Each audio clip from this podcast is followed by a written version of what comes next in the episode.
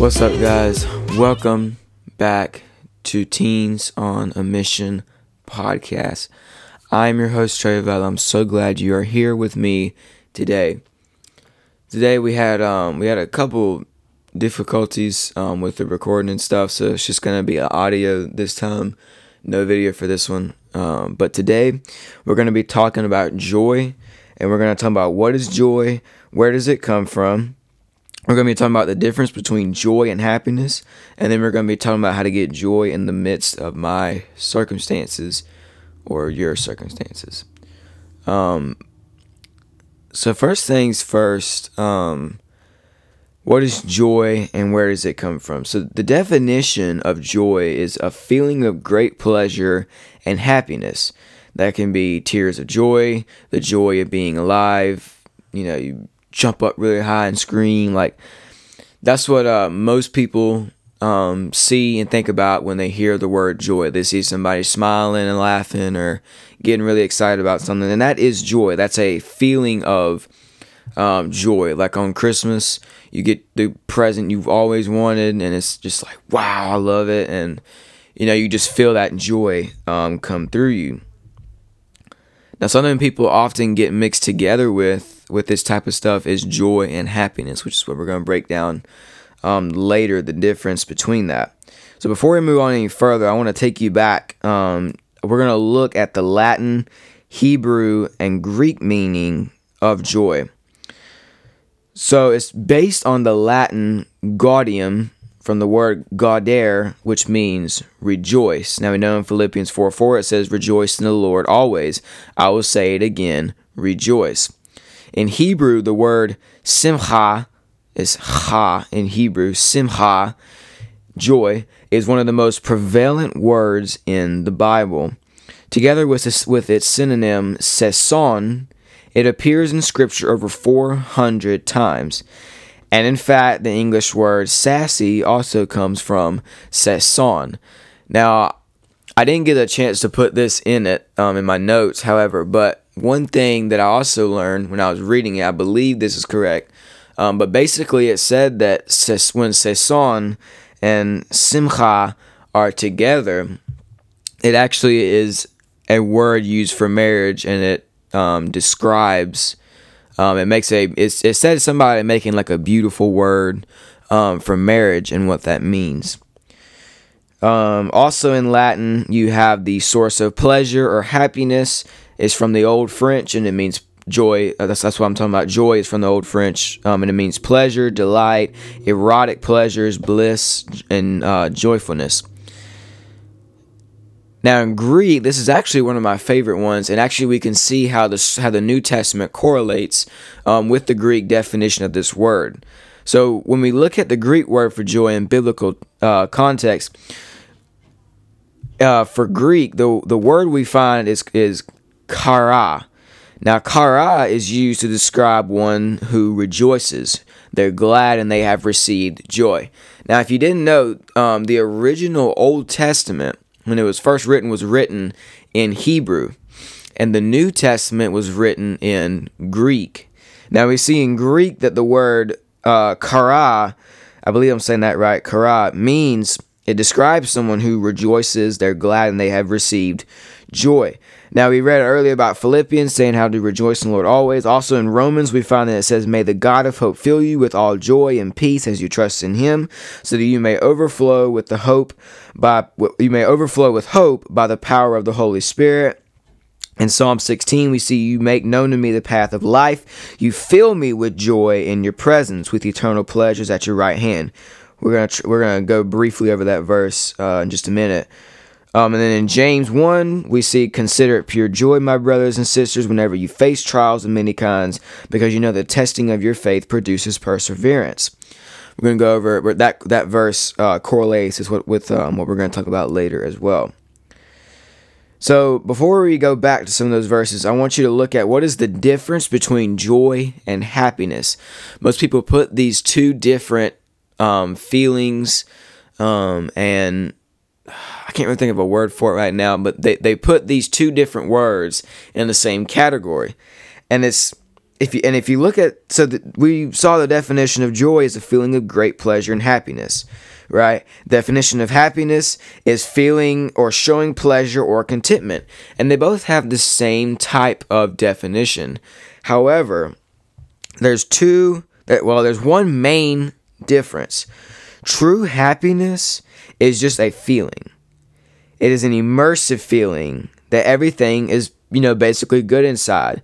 It's not just about you know riches and wealth. It, it's the state of mind that you'll when you're when uh it's like when one has a fulfilling and satisfying feeling um that's in his heart. And happiness like i said is a feeling. Feelings don't feelings will lie to us feelings will lead us astray feelings will not um really bring us closer to god because as a, as a teenager especially but throughout life, you're going to have different feelings about different things. You're going to change your mind every day. You're going to change your mind every year about something. That's based off your feelings and the way you feel about something. So, the main difference between happiness and joy, as we can see, is that happiness is a feeling. However, joy is a choice. The Bible tells us over and over to choose joy throughout throughout scripture we see that God God wants us to choose joy in our circumstances. In James, we saw in James 1 2 through 3, like we just read, it says, Consider it pure joy, my brothers and sisters, whenever you face trials of many kinds, because you know that the testing of your faith produces perseverance. And then it goes on um, what perseverance produces. Don't have time to get into that. But, like I said, consider it pure joy, my brothers and sisters. Consider it pure joy in the midst of everything you're going through, guys, in the midst of everything, whether you feel like you're drowning in water or whether you feel like you're the king of the world, no matter what, you still have to choose joy. Joy isn't like happiness. Happiness to me is almost like a drug. Like you can take it and it'll make you feel good for a while and you'll feel really good for a while, but it wears out. It doesn't last forever. Joy can joy lasts forever when you choose it. You have to choose joy. You can't let your feelings um, take away your joy and take away what God has in store for you. I mean, Jesus, like, he was on that cross and he chose to forgive people. And that's something else we're going to get into later about maybe why you don't feel as much joy as you may have in the past. Um, but Jesus forgave people on that cross. Jesus was not mad. He was not angry. He was he was still loving people while he was on the cross. When he was getting spit on and punched on and beat and whipped, he wasn't cussing people out or getting mad at them or saying things towards them. He was just moving on. He kept himself silent and moved on and showed love to people. And every time, every time he got whipped, if you think about it, every time he got whipped,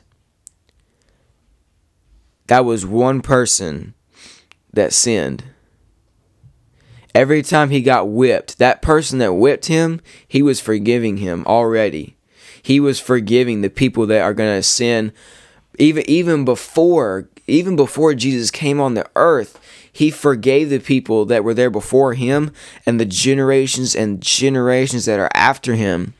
He's forgiven people. He's died for people that are being born right now at this moment.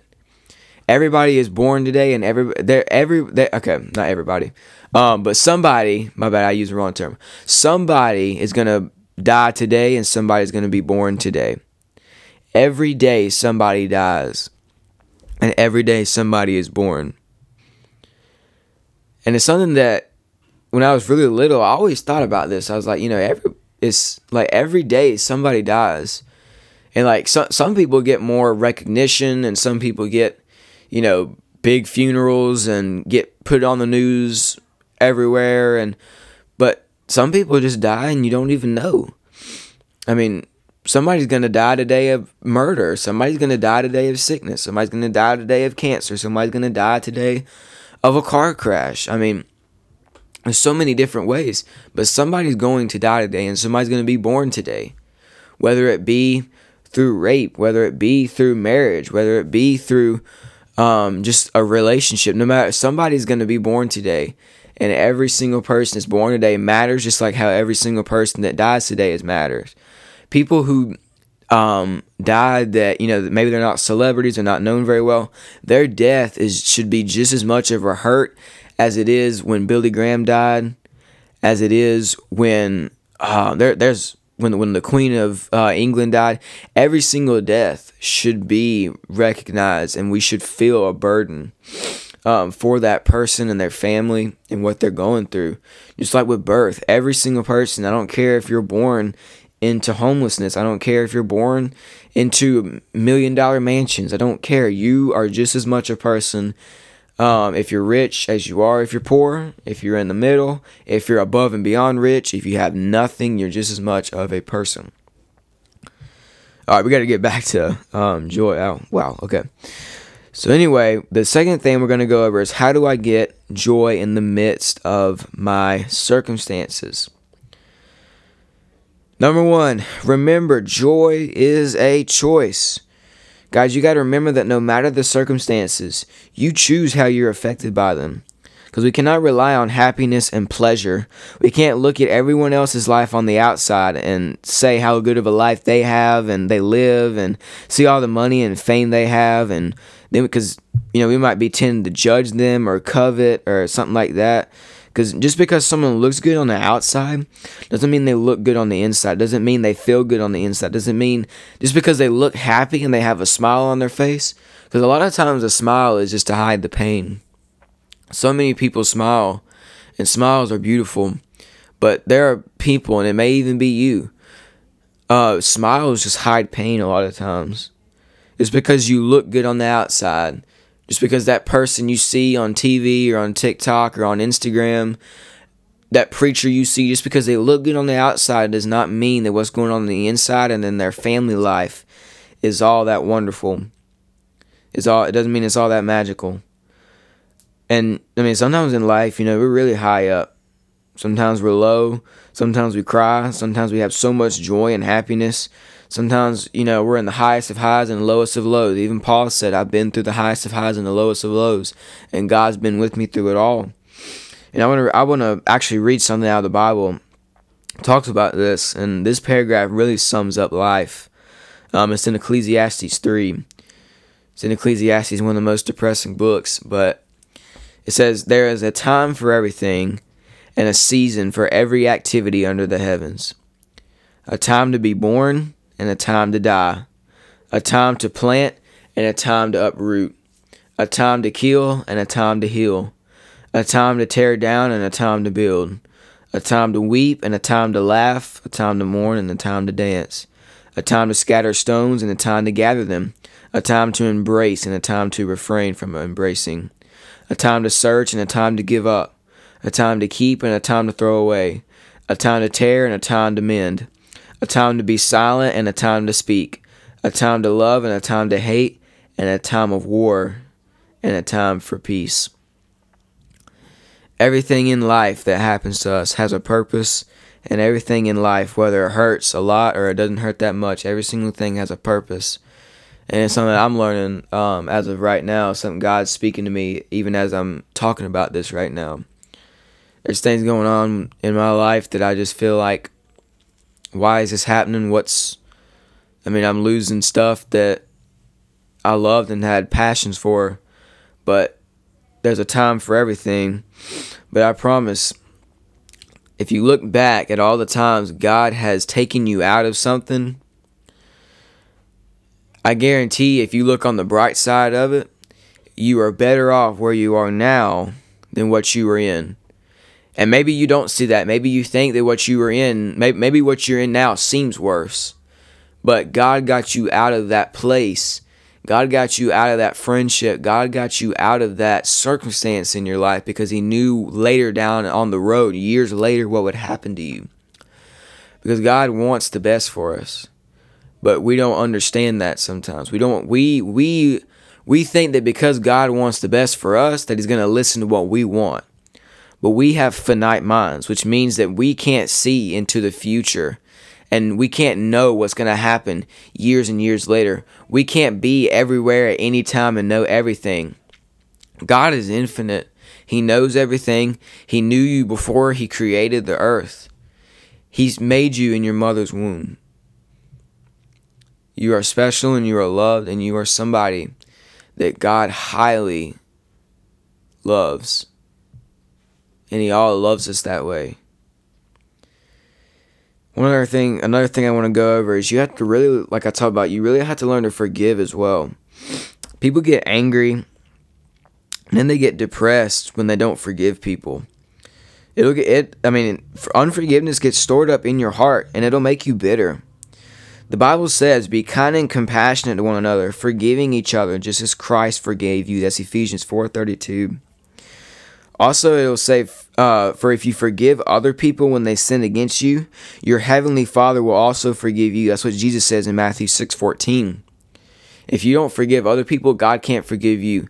And if you don't forgive other people, you're going to become angry. You're going to become, you're going to start hating on people. You're going to become depressed. You're going to, you're going to have so much, so many things struggling in your life.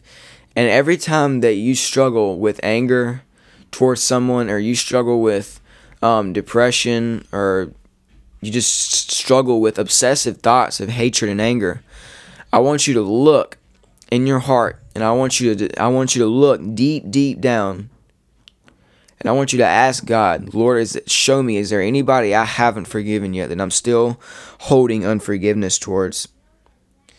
Another thing, I mean, you, you have to forgive people, but you also have to learn to forgive yourself as well because it's like it's like Jesus says, you know, if you can't forgive, God can't forgive you. Because a lot of times people lose their joy because they they don't take care of themselves. They don't rest. They don't forgive. They don't forgive themselves. And maybe you feel like you've lost your joy and you've lost the the energy you used to have and you lost the joy and happiness you used to have all the time. But I want you to sit and think, are, are do you ever rest? I mean, when God made the when God made this earth, that is the ultimate task that nobody can do is create an earth. People say all the time like, "Yeah, I created this and, you know, but created is making something out of nothing." All right, you had something. If you say I created this um art thing, well, you had you didn't create the brushes, you didn't create the coloring tools, the drawing tools. You didn't create that. You had to have those in order to create that art piece. See, we can only make things, we can't create anything. I don't ever use that word create because I can't create anything. I can only make things because I have to rely on what God has made. But back to what I was saying, you know, God created the earth in six days and rested on the seventh. He had a whole day of rest. All that work, creating this earth. I mean, I'm mad. like, when we go out, so I'm a photographer, and I love obviously taking pictures of things, and I'll go out and I see God's creation. I'm just blown away. It's amazing the detail in things, the creatures and animals, the birds, the reptiles. It's just amazing God's creation. And it's like how did like how did you do this? I mean, this is perfect. It's literally perfect. But even though God made the most perfect thing on earth, the most perfect thing, he rested. And a lot of times you run and run and run and do and do and do and work and work and work and you drain yourself and you lose your joy because you're constantly working. Your body is not made to constantly work. We are made in the image of God. We are to do what God does. God rested, so we are to rest. And like I understand that when you go through family crisis, you have to work. And I understand that and I understand that you have to pay bills off but sometimes you do need to have faith in God and trust Him. I mean, I use this all the time. Look at Chick fil A. They take Sundays off and they are the most successful, most successful fast food restaurant in the world. But they don't work on Sundays. They're not open on Sundays. Now, you would think if they opened on Sundays, they can get even more business. I mean, right after church is over, let's go Chick Fil A and get the Lord's chicken, and you know, get our the half of our day going. And but they take Sunday off, and they are the most successful business. Guys, rest is a part of God's plan for our lives. And you can't expect to have energy and joy and happiness and you, you can't expect to have that if you don't rest and give your body time to rest. Because I mean, if you're constantly busy and you never let yourself rest, I mean, it's it's proven that your body is not as healthy when you don't give it enough rest. Life doesn't always have to be about work and money. God set an example for us when He rested on that seventh day. And you don't, I mean, you don't have to rest on just Sunday. I mean, most people's rest days are Sunday or Saturday. That doesn't have to be you. Your rest day could be on a Monday or a Thursday. I mean, find the day that works best for you. Spend time with God on those days. I mean, like preachers, their rest day is not Sunday. That's their work day. Their rest day may be a Tuesday. I mean, my grandpa, he works on Sundays, but his rest days are on Thursdays or Tuesdays. That's the day that he's off and he rests. And it doesn't have to be Sunday. It doesn't have to be a religious thing. And it also have to be a set day. It could be a different day every week. As long as you have a day set aside that you are resting and spending time with God. Not sitting time playing video games or scrolling social media or binge watching Netflix or Disney Plus or Hulu or HBO Max. That's that's no, that's not no. I'm talking about resting and spending time with God. Bible says in Psalm 16:11 like what I was reading earlier, it says, You make known to me the path of life. You fill me with joy in your presence with eternal pleasures at your right hand. It says, In God's presence, He is filled with joy. How can we get joy from God without His presence or without asking for it? You we we expect all this from God. We expect God to give us this and give us this and give us this and give us this. And I'm talking about like spiritual stuff, like you know, joy and peace and you know, strength and stuff like that. But you do have to ask for things, and I mean it goes with with physical objects as well. Um, you do have to still ask God. Now He may say no when it comes to physical things, but I mean, God does want you to ask Him. He wants to know what's on your heart. But you also have to be willing to get an answer. And it may not always be the answer you want. And, like, we expect God just to be a genie for us. And we just be like, God, I want this. God, I want this. And we expect it to show up the next day. But that's not how it works.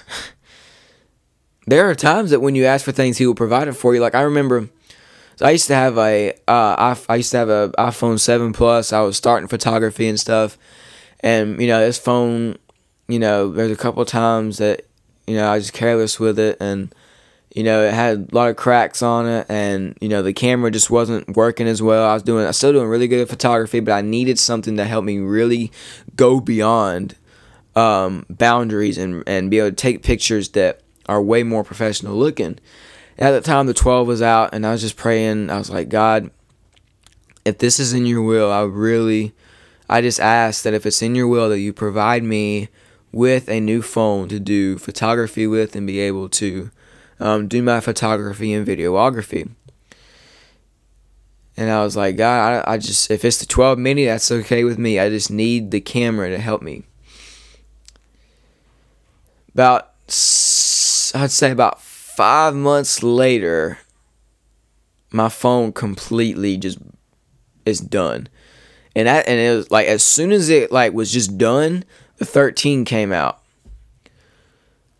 And God provided us with the ability to be able to get that. And now, I mean, I use that for my podcast to be able to record. I use that um, for when I do photography um, and I do videography outside um, of the podcast and stuff. And that was a blessing for me. Um, and I'm not saying that to brag. I'm I'm not doing that. I'm just all I'm saying is just God will provide you what you need or what you may want if it's in his will. We have to ask things in his will. Even Jesus prayed in God's will. He didn't demand God.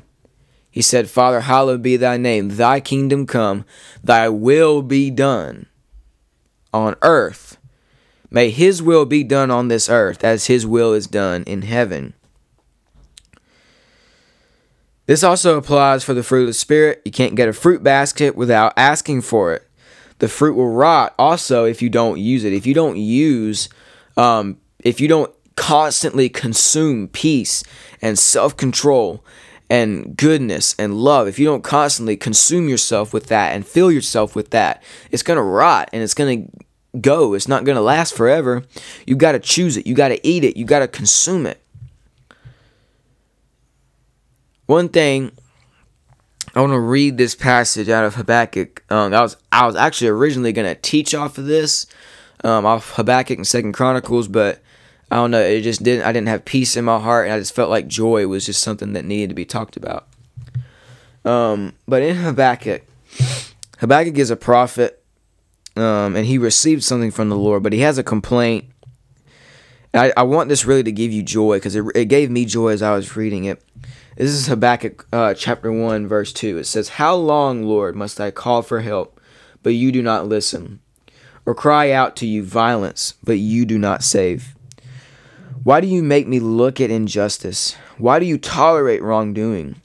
Destruction and violence are before me. There is strife and conflict abounds. Therefore the law is paralyzed and justice never prevails. The wicked him and the righteous so that justice is perverted. This is the Lord's answer to that. He says, Look at the nations and watch and be utterly amazed. For I'm going to do something in your days that you would not believe even if you were told. I'm raising up the Babylonians, that ruthless and impetuous people, who sweep across the whole earth to seize dwellings not their own. They are feared and dreaded people. They are a law to themselves and promote their honor. Their horses are swifter than leopards, fiercer than wolves at dusk.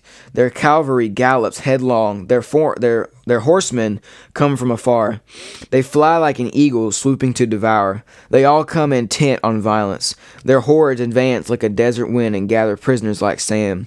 They mock kings and scoff at rulers. They laugh at fortified cities by building earthen ramps. They capture them. Then they sweep past like the wind and go on. Guilty people whose own strength is their God. God is going to do something in this nation, in your life, in my life, that I would not believe, you would not believe, the nation would not believe, even if all of us were told. And that's something that's just absolutely crazy when I read that. I mean, it was just phenomenal to hear that that God is going to do because I, I really feel like this is something God's wanting um, for you and for me because I mean who like I just turned to that a long time ago. I turned to that. I just started reading and I was just like wow. And I truly do believe God is wanting to do something in our lives that we would not believe even if we were told. But God cannot do things in our lives if we don't let Him do it. If we don't step back and we don't let Him do His will. If we try and control and grasp and hold on to things and not let go and let Him do. Uh, if, if we don't step back, if we don't let go, if we don't let Him do what He is known for and is best at, He can't do that in your life because you're too big. You're you're in the way. You're doing things and you're staying in the way of God. Step back. Let go. Let God do what He is known for. He is not out of business when it comes to this stuff.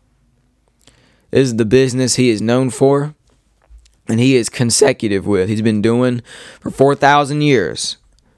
Four thousand years He's been doing. Uh, my bad, six thousand. I don't know why I said four thousand. I was thinking of um, like Genesis to the Gospels. 6,000 years. 6,000 years he's been doing this. So what's stopping him now? Lord God, we just thank you for the fact that we can have joy through you and we can have happiness and joy through you. Lord God, I pray that every single person that's listening right now, that you would fill them with a spirit of joy.